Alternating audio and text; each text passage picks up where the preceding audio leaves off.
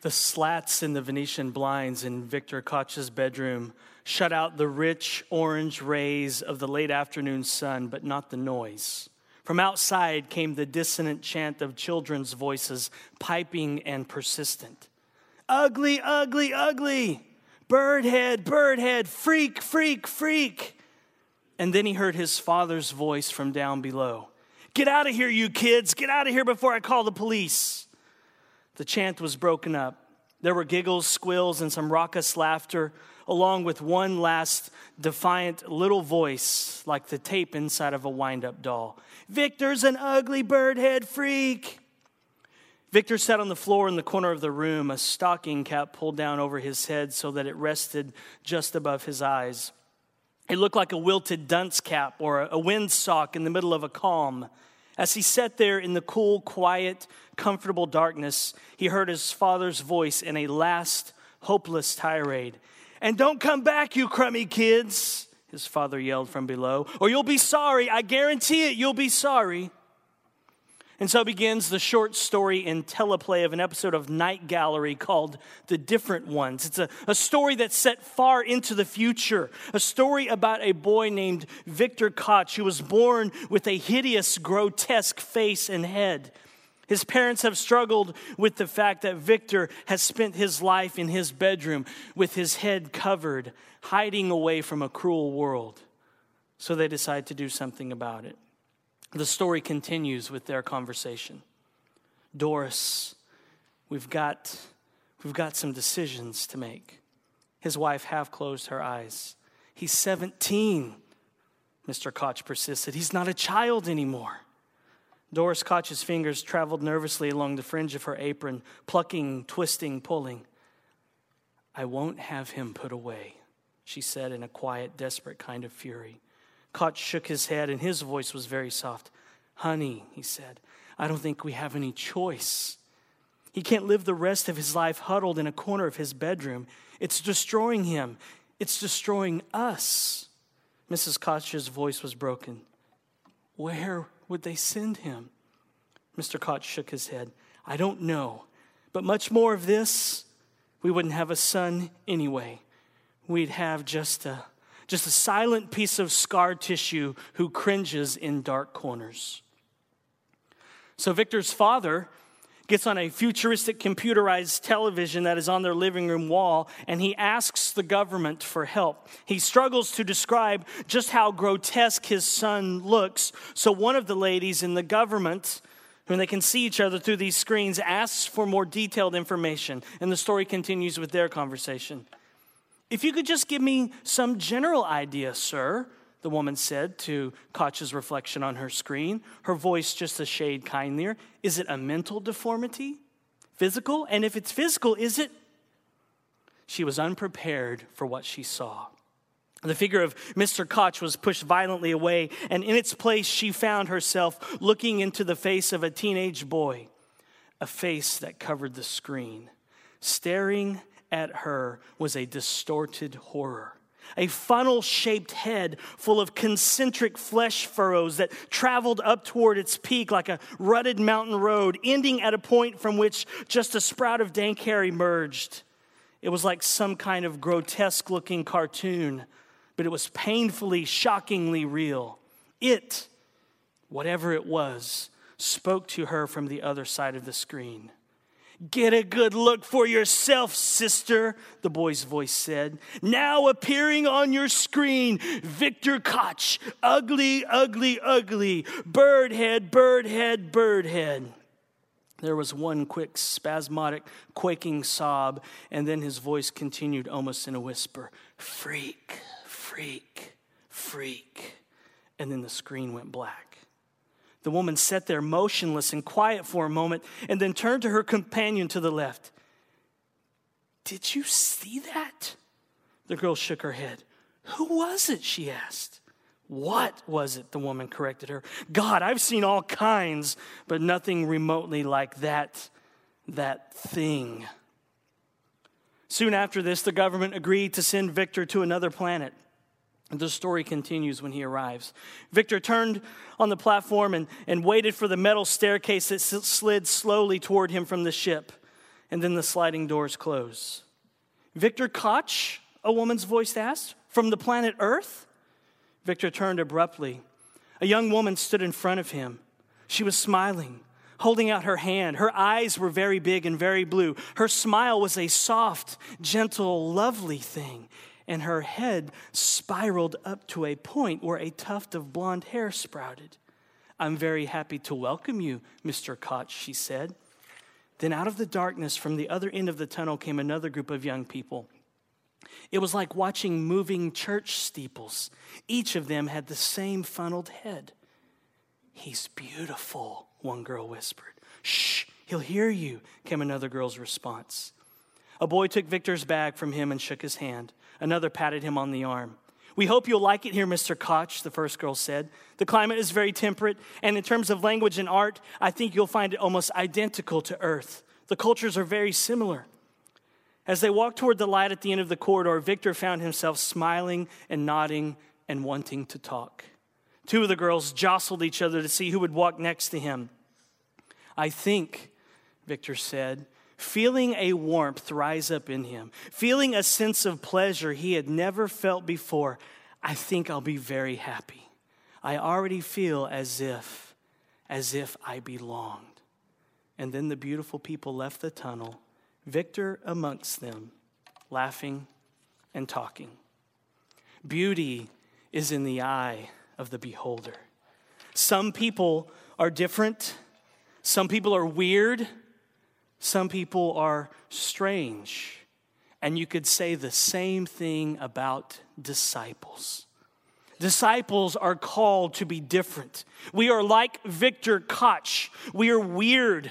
We don't belong to this world. We're strange. We're queer. We're unusual. We're odd. We're bizarre. We're freaks. But don't let that alarm you.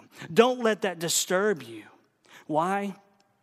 Because Jesus loves weird people.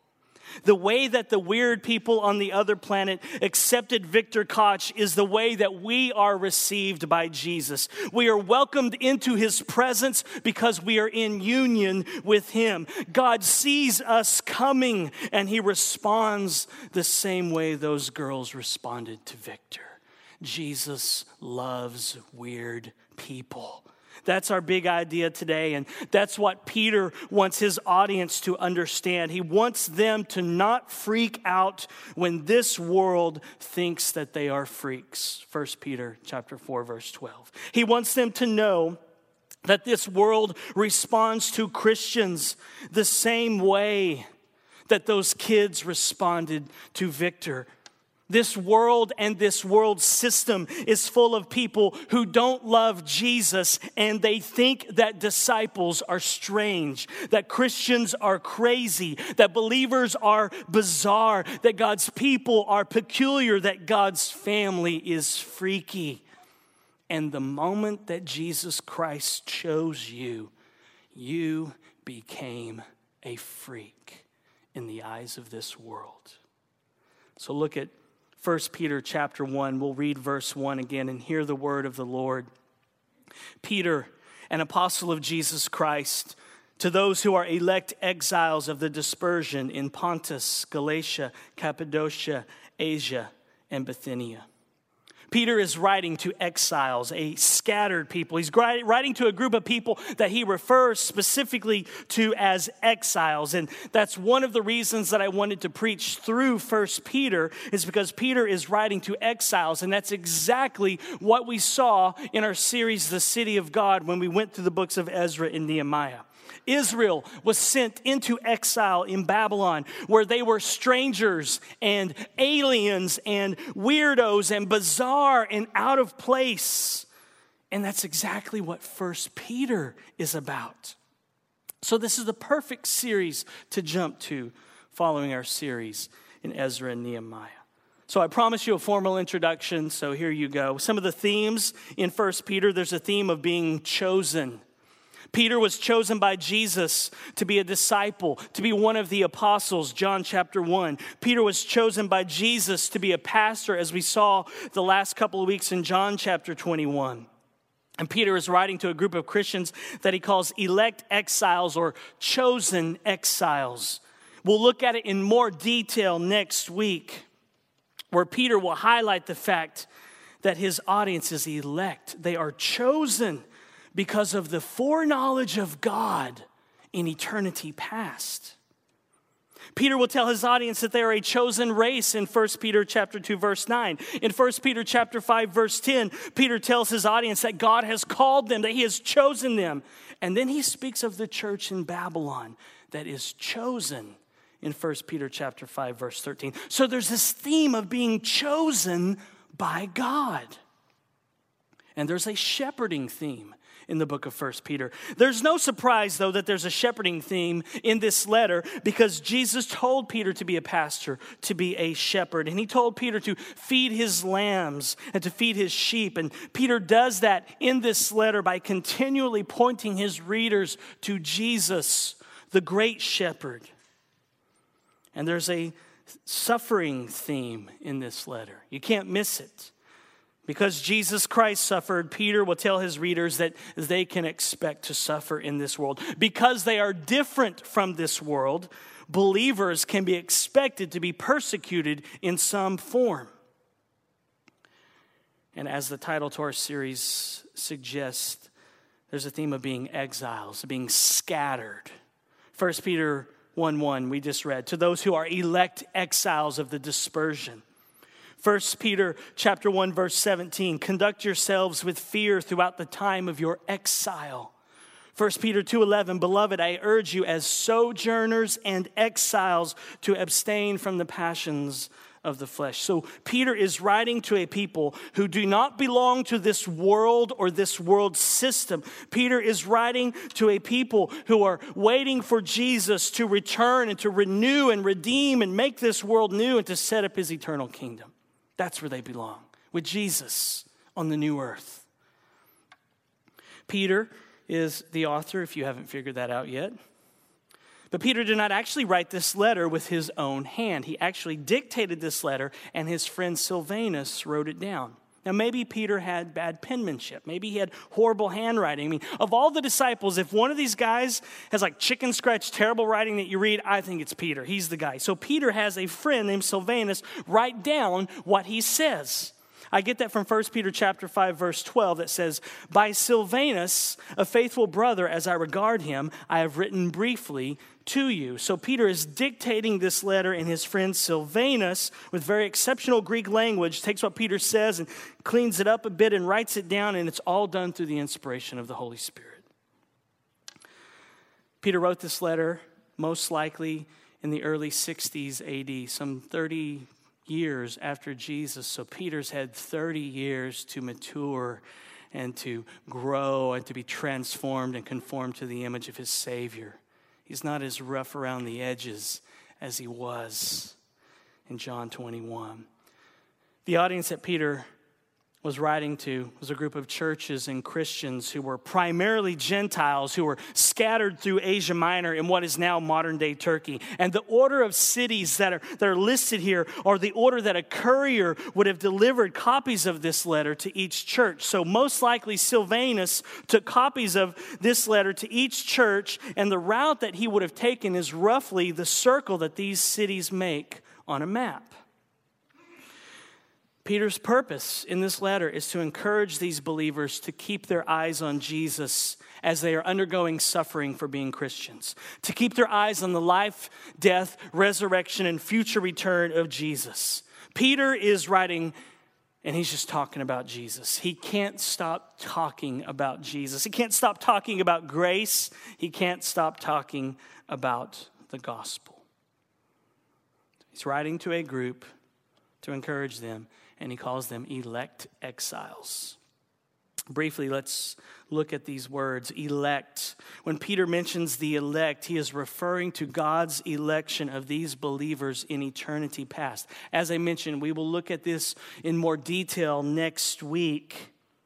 But Peter is reminding the audience that they have been chosen by God. They didn't choose God, God chose them. In love, they have been chosen by God. In eternity past, they have been chosen by God. Chosen to believe in Jesus, chosen to be united to Jesus.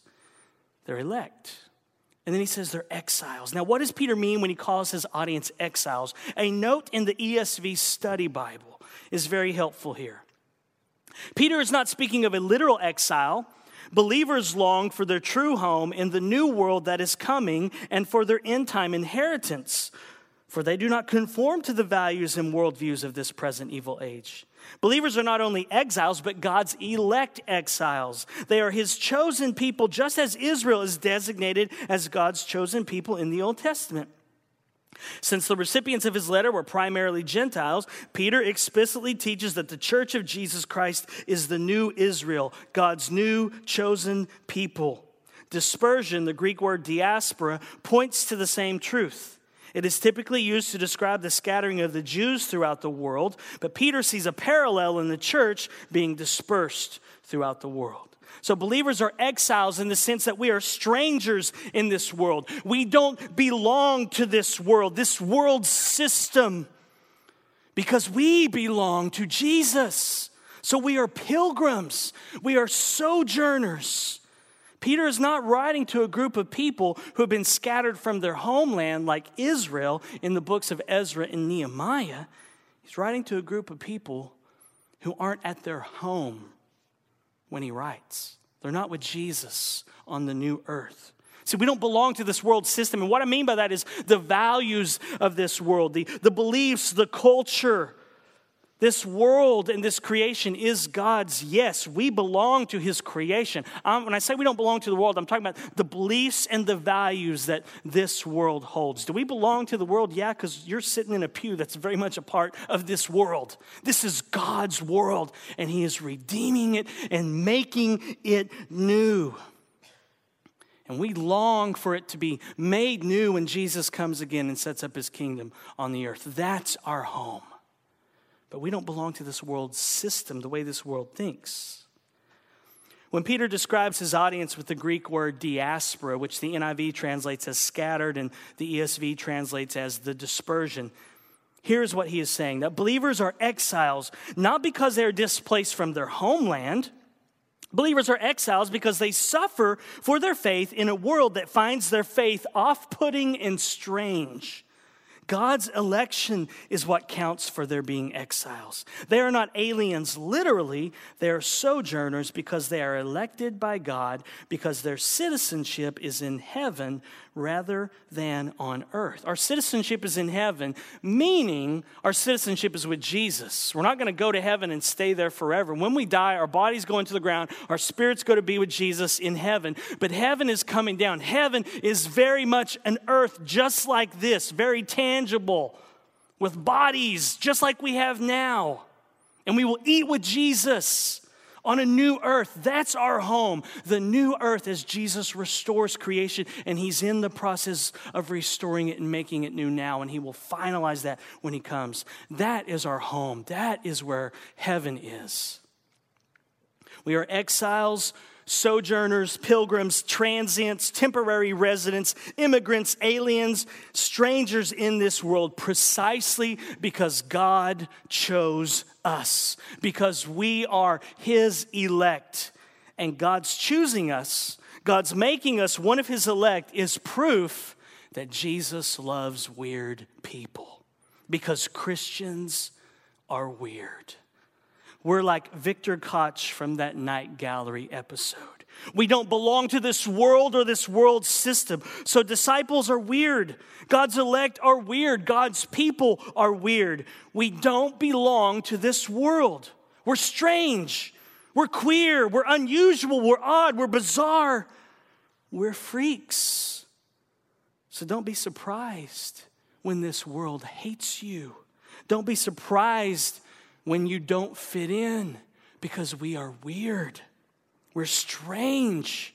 We're queer, unusual, bizarre. And we are all of these things because Jesus chose us, because we belong to Him. We are his elect Peter, elect people, as Peter will later tell his audience in chapter 2, verses 9 through 10. He says, But you are a chosen race, a royal priesthood, a holy nation, a people for his own possession, that you may proclaim the excellencies of him who called you out of darkness into his marvelous light. Once you were not a people, but now you are God's people. Once you had not received mercy, but now you have received mercy. We're here to tell people about Jesus. We're different because we belong to Jesus. But we're the same as people who don't belong to Jesus. We're the same as unbelievers because we are just as broken by sin as they are. We're sinners like they are. We're only different because we belong to Jesus. We're just as messed up as the world. Listen, if all that we have to offer the world is us and our good lives, then God help us. I mean, really, can you point at a Christian and say, Look at my life, it's pretty good? No, you say, Look at my life, it's a mess, and Jesus loves me anyway, and He forgives me, and He's conforming me to His image. If all we have to offer the world is us, then God help us. We're here to proclaim Jesus' excellencies, not ours. See what Peter said? To proclaim the excellencies of Him who called you, chose you out of darkness into His marvelous light. We belong to Jesus. We're a people for His own possession. And that makes us weird. So we are a scattered people because we don't belong to this world system. We don't hold the same values that this world does. So we're different. We have differing views on marriage. We believe that marriage is the uniting of one man and one woman in covenant commitment for a lifetime. We have differing views on abortion. We value life, we value the sanctity of life. We are opposed to abortion, we are opposed to killing innocent babies. We are opposed to human trafficking. We are opposed to slavery. We're opposed to pedophiles who prey on children. We're opposed to child abuse. We're opposed to rape. We're opposed to terrorists who blow people up and chop off their heads. And we are opposed to racism, that ugly, vile sin that sadly still haunts our country and our churches. And we are opposed to all of these things because we see things differently, because we believe the Bible, because the Word of God is our authority, where we derive our beliefs. And this world sees that as very odd. This world will think that disciples are different, that Christians are crazy, believers are bizarre. This world looks at us and they are repulsed by us as if we looked like Victor Koch. They will say, I've seen all kinds, but nothing remotely like that, like that thing. These Christians are weird. This world will say that God's people are peculiar, that God's family is freaky. They will be put off by us and our beliefs. And because they think this way, we know that we will suffer. Peter will drive home this message in his letter that because this world is not our home, we will suffer for being Christians. We will suffer because we belong to Jesus. We are exiles, and you are naive if you think that the world's hatred for the church will fade away. Peter is writing to these disciples, to these churches, to remind them that they are in union with Jesus Christ, to remind them that they belong to Him, to remind them of all that Jesus is for them, so that they can face the onslaught of trials and suffering that will come their way precisely because they belong to Jesus. He wants to give them hope as they face hatred by the world. And this is precisely why John Calvin viewed the Christian life as a pilgrimage and a banquet. In his book, Calvin on the Christian Life, Glorifying and Enjoying God Forever, Michael Horton says this Yet for Calvin, the Christian life is a pilgrimage with a banquet spread in the wilderness for weary travelers. The Christian life is a pilgrimage, a journey with a banquet spread in the wilderness because we're weary travelers. Peter is writing to remind these churches that they are on a journey, that they are exiles, sojourners, pilgrims, transients, temporary residents, immigrants, aliens, and strangers, that they will be hated by the world. So they need strength for the journey. It's a long journey, like John Bunyan highlights in his book, Pilgrim's Progress. It's a long journey where you get weary. And so we need strength for the journey, strength to make it to the city that is to come.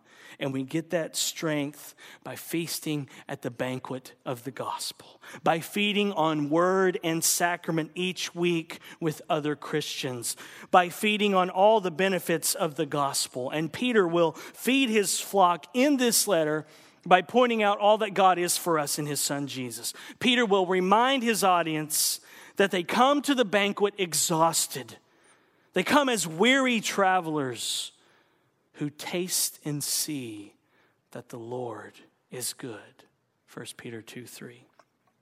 So, since we are pilgrims on a journey to the city that is to come, and since we need refreshment, let's get practical with this truth. If John Calvin is correct, and we are weary pilgrims on a journey, and along the way, God spreads a banquet before us in order that we get refreshed. If John Calvin is correct in seeing the Christian life as a pilgrimage and a banquet, then it practically looks like this. Number one, God places each of us where He wants us. We're on a journey. We're not wandering aimlessly. God has put you where He put you. So, where are you today? Where does Jesus have you? What job do you have? Teacher, cop, stay at home mom? Wherever you are, wherever Jesus has you, wherever he has led you, humbly follow him in that. Doesn't mean that you can't change jobs, doesn't mean you can move cities, but where you are right now is where God has you. He has placed you where you are so that you can point others to him. We already read it to proclaim the excellencies of him who called you out of darkness into his marvelous light. 1 Peter 2 9. You are in your neighborhood to be weird, to be different, to be strange, and to have your neighbors scratch their head and say, You're different. Why is that? Something about you. I haven't quite figured it out yet. You're in your neighborhood to be weird. You should be the weirdest person on your block. You should have people knocking on your doors and say, I, have been staying up three nights. I can't figure you out. What's, who are you? What is it about you? You're just so different. You're at your workplace to be different, to be weird, to point people to Jesus and to share the hope of the gospel. Don't lose sight of that. Don't drift. John Calvin said that in order to fight our natural tendency to aimlessly drift as wanderers through life, we must realize that God has called each of us to a particular station in life. He says this the Lord bids each one of us in all life's actions to look to his calling. For he knows with what great restlessness human nature flames, with what fickleness it is borne hither and thither, and how its ambition longs to embrace various things at once. Therefore, lest through our stupidity and rashness everything be turned topsy turvy, he has appointed duties for every man in his particular way of life and that no one may thoughtlessly transgress his limits, he has named these various kinds of livings callings. Therefore, each individual has his own kind of living assigned to him by the Lord as a sort of sentry post so that he may not heedlessly wander about through life. God has you or he has you so that you can be weird, and strange, and different, and bizarre, and freaky, so that people ask, as Peter will say later in his, later in his letter about they inquire about the hope that you have so that you're weird and different and there's something about you and you can tell them you can proclaim the excellencies of him who called you out of darkness into his marvelous light see out there in the world We're called by God to share the hope of the gospel. And in here, among the family of God, we are being transformed. And that leads to the second application of this is that sanctification is a family affair. That's how Calvin always talked about sanctification, being conformed more and more to the image of Jesus. He always couched it in the language of, of, of family terms, that it, it's a family affair. Remember, Peter's writing to a group of Christians, but more specifically, Peter is writing to a group of churches. So that means that your very personal walk with Jesus is a community project. That means that sanctification is a family affair. Yes, there is a place for your private devotions, you reading the Bible by yourself, you praying by yourself. But the picture that is consistently painted over and over and over again in the Bible is that we live the Christian life in community with a family with God's chosen people, with God's elect people that He chose in eternity past, with people that are weird because they belong to Jesus and this world doesn't understand them. But we also do life with people that are just plain weird, right? I mean, let's face it, there are some weird people in the church, right? Some of you are very weird. You like mayonnaise. That's weird. I think as soon as Adam sinned, mayonnaise was created. Some of y'all are weird. Some of you guys think I'm weird, but you know what? Jesus told me he loves me more than he loves you. Ephesians 5 1, Paul says, Be imitators of God as beloved children. That word means an only child. That God loves each of us as if we were his only child. So that's why I say Jesus loves me more than he loves all y'all, because he loves me as if I were his only child, even though I'm weird. And he loves you as if you were the only child that he had. Have you seen parents with one kid? Man, they just dole their love out on them because they got nowhere else to spread it. That's how God feels about you.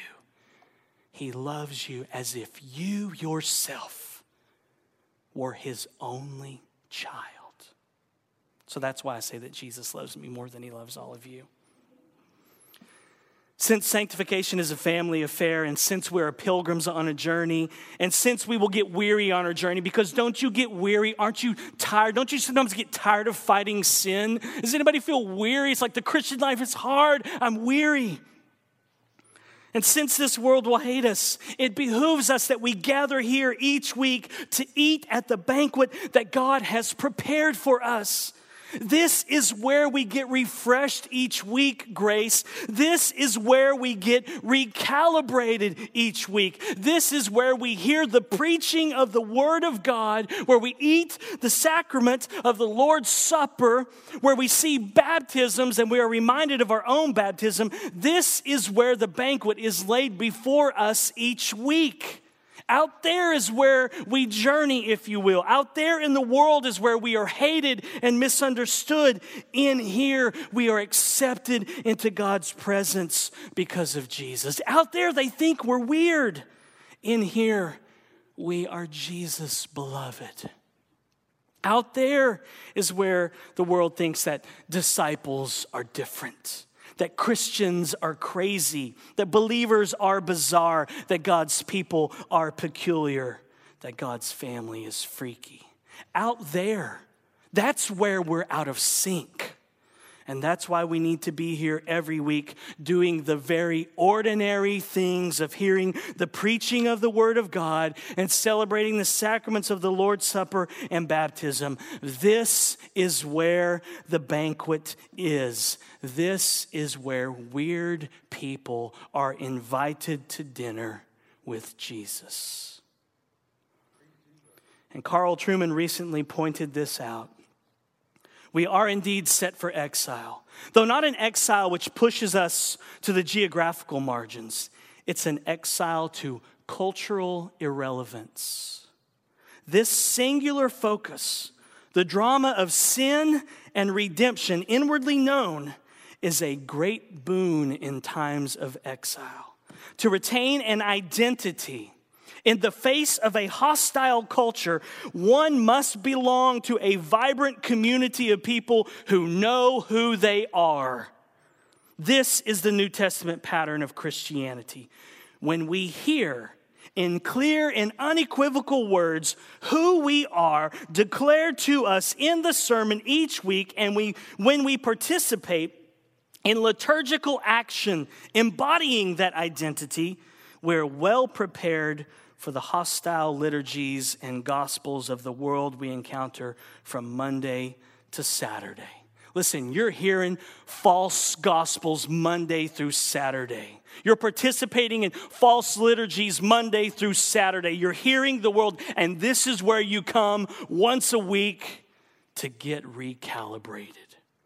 There are hostile liturgies out there, Grace. There are hostile gospels out there, and you will find them on your TVs and in your newspapers and on your computers and in your Twitter feed and on your Facebook page. There are millions of hostile liturgies out there in the world. But in here, in this sanctuary, with God's elect exiles, we hear the gospel every week to get recalibrated. We hear the gospel, the great boon in times of exiles, and we retain our identity as weird people that Jesus loves and died for and is coming back for. We're exiles, sojourners, pilgrims, transients, temporary residents, immigrants, aliens, strangers in this world precisely because God chose us, because we belong to Jesus, because we are His elect. And God choosing us, God making us one of His elect, is proof that Jesus loves weird people. Christians are weird, disciples are weird. God's elect are weird. God's people are weird. We don't belong to this world. We're strange, we're queer, we're unusual, we're odd, we're bizarre, and we are freaks. Marion Levitt says the gospel will be offensive to the Jew, a stumbling block to the Greek, foolishness, but it alone is the power of God unto salvation. The language of the gospel will be considered narrow. Jesus will be offensive. God's law will be considered hate speech. Truth itself will be despised, and beauty and goodness will become repulsive. We're already observing this trajectory. The days are coming when simply speaking the truth may land people in jail. But that is the antithesis we should expect. Only when the antithesis is maintained can battles be won. The law of God reveals the sins of people, and those who have not ears to hear will lash out against godliness like Cain did against Abel. And because of our compromises, we have lost some ground to the enemy in recent days. Undoubtedly, it will be regained, but to do so will now take stronger soldiers. And God is raising them up even now and preparing them for the front lines. A biblical worldview teaches us not to fear persecution. As strange as that may sound, persecution is a means to further blessing. Death for Jesus is a door to greater life. Suppression of the church is a means for her flourishing. Trials are fires that purify, not destroy.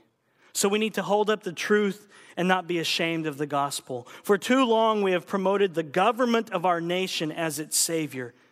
It's time to turn back to Christ, trust Him alone, and bow our knee to Him alone as the head of all the nations and participate willingly in His triumph.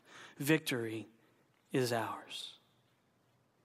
Christians are weird, disciples are weird. God's elect are weird. God's people are weird. We don't belong to this world. We're strange. We're queer. We're unusual. We're odd. We're bizarre. We're freaks. But we come to a Savior who says to us, Welcome home, my children. Welcome to my family. And we walk in here every week like that outcast Victor Koch in that episode of Night Gallery. I think, Victor said, feeling a warmth rise up in him, feeling a sense of pleasure he had never felt before, I think I'll be very happy. I already feel as if, as if I belonged. That, my friends, is good news.